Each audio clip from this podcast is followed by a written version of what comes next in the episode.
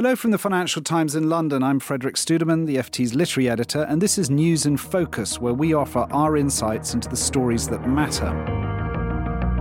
There have been two recent books about the Trump administration that have stood out. Both have shed a damning light on the characters of the man who now occupies the White House. One, Crime in Progress by two former journalists Glenn Simpson and Peter Fritsch, is a detailed investigation into the president's ties to Russia the other, called A Warning by an author called Anonymous, describes a presidential entourage and White House stricken with fear and riddled with apologists for Donald Trump. Edward Luce, our chief US national editor, has read both of the books and reviewed them for the FT, and he is here now to discuss what they say and what they reveal.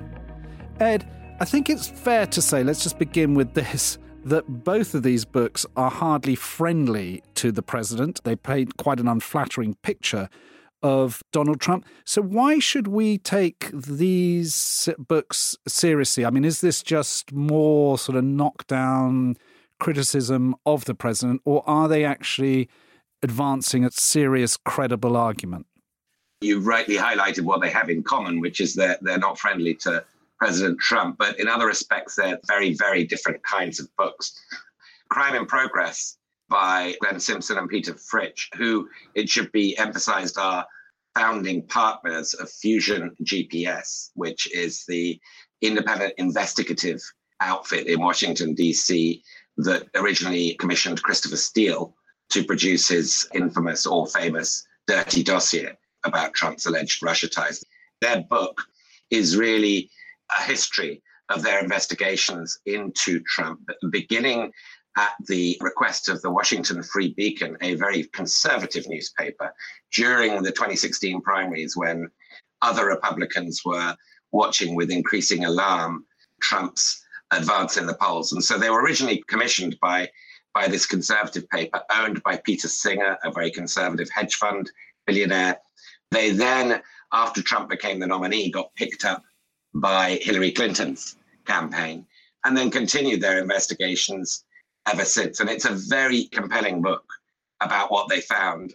Just to highlight one point, is their investigation into Trump's finances, the history of his being increasingly spurned by banks as his notorious bankruptcy became better and better known, and his growing ties with Russian money and alleged Russian money laundering in the period before he, he began to run for presidency. And, and I emphasize that because Robert Mueller's report, the special counsel's report, avoided the subject of Trump and finance completely. And it's a compelling book just on that on that alone. Also, for some of our listeners who may not know all the details, just fill in some of the stuff about the context. Christopher Steele, who is he and what exactly was in this dossier? So, Christopher Steele is a former MI6 officer, a Russia specialist, who, after he left MI6, set up his own company in London called Orbis. And he was commissioned to tap all his Russia contacts to see if they knew anything about Trump. And what he produced was this dossier. This is sort of mid 2016 that made all the allegations and inferences with which we're now very familiar and which remain deeply divisive and controversial in American politics. He also independently tipped off the FBI to the contents of his dossier. So this book deals with all of that.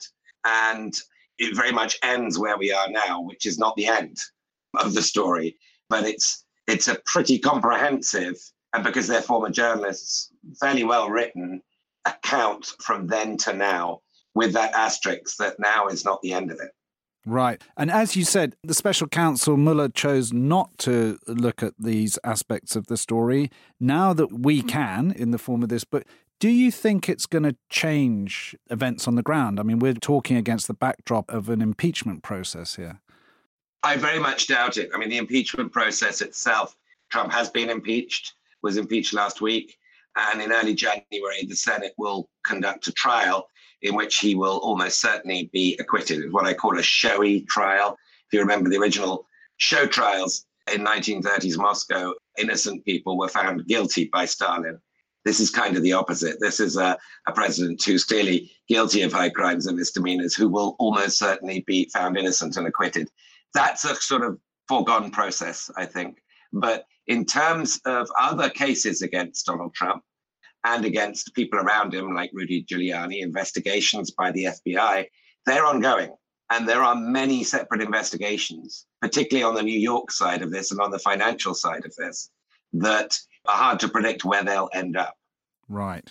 Now let's turn to the the other book. As you said, it's a different tale, but it does speak to the same ultimate subject. And it's, as I said, it's called A Warning, and the author goes by the simple name Anonymous. And this is a sort of kiss and tell, or, whatever, however one wants to describe it, of life inside the White House.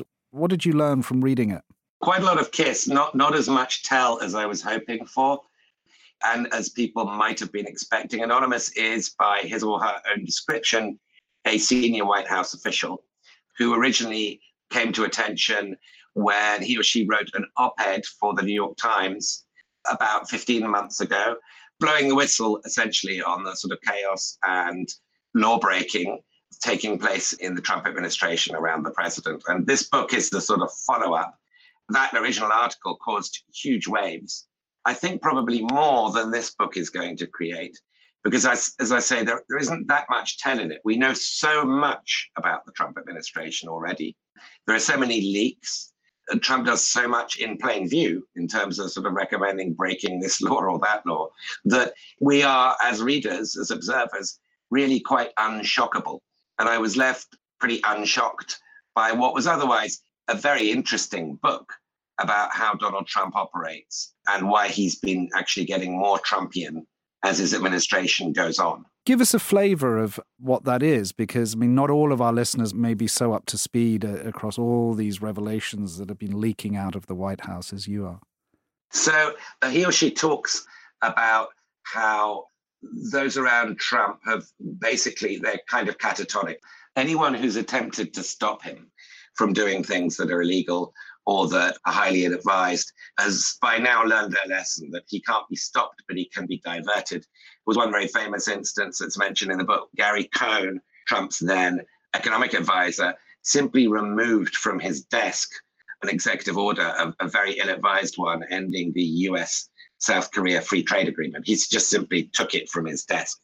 Um, another example is that they don't even present him with words it's not not just that it's sort of been boiled down to one page of bullet points. It's that it's been boiled down to just visuals, just visuals, and should only be one point. And that point should, even if it's against everything Trump believes, should be dressed up as Trump's idea. Now, that is the only way to get things done that, according to Anonymous, are sane, legal, and pass some kind of rationality test. Right. I think it's safe to say, I mean, that the president is not best pleased that this person, he or she, has one wrote the op ed, and I assume the book won't please him either. Will there be some sort of witch hunt or, you know, investigation within the White House to try and flush this person out? There is. Trump has said that this person must be found.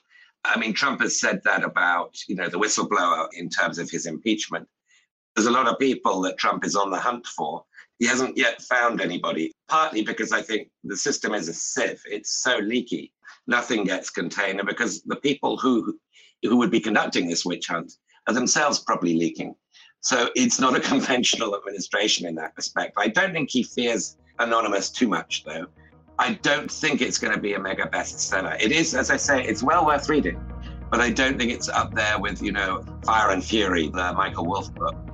Okay, well, thanks, Ed. That's a fascinating account of uh, what is still an incredible story, even though, as you say, so much has already been put out into the public domain. One sense, however, there's still a lot more to come, which will probably see us back in the studio at some point talking about new books and new revelations. But until then, thank you, Ed, and thank you all for listening. You can find a link to Ed's review in our show notes. And don't forget, if you missed our recent episodes on the UK post election outlook, or China's bid to end its reliance on US technology, or how a Malta murder probe is raising alarm bells in Brussels, you can subscribe and listen on all the usual podcast platforms.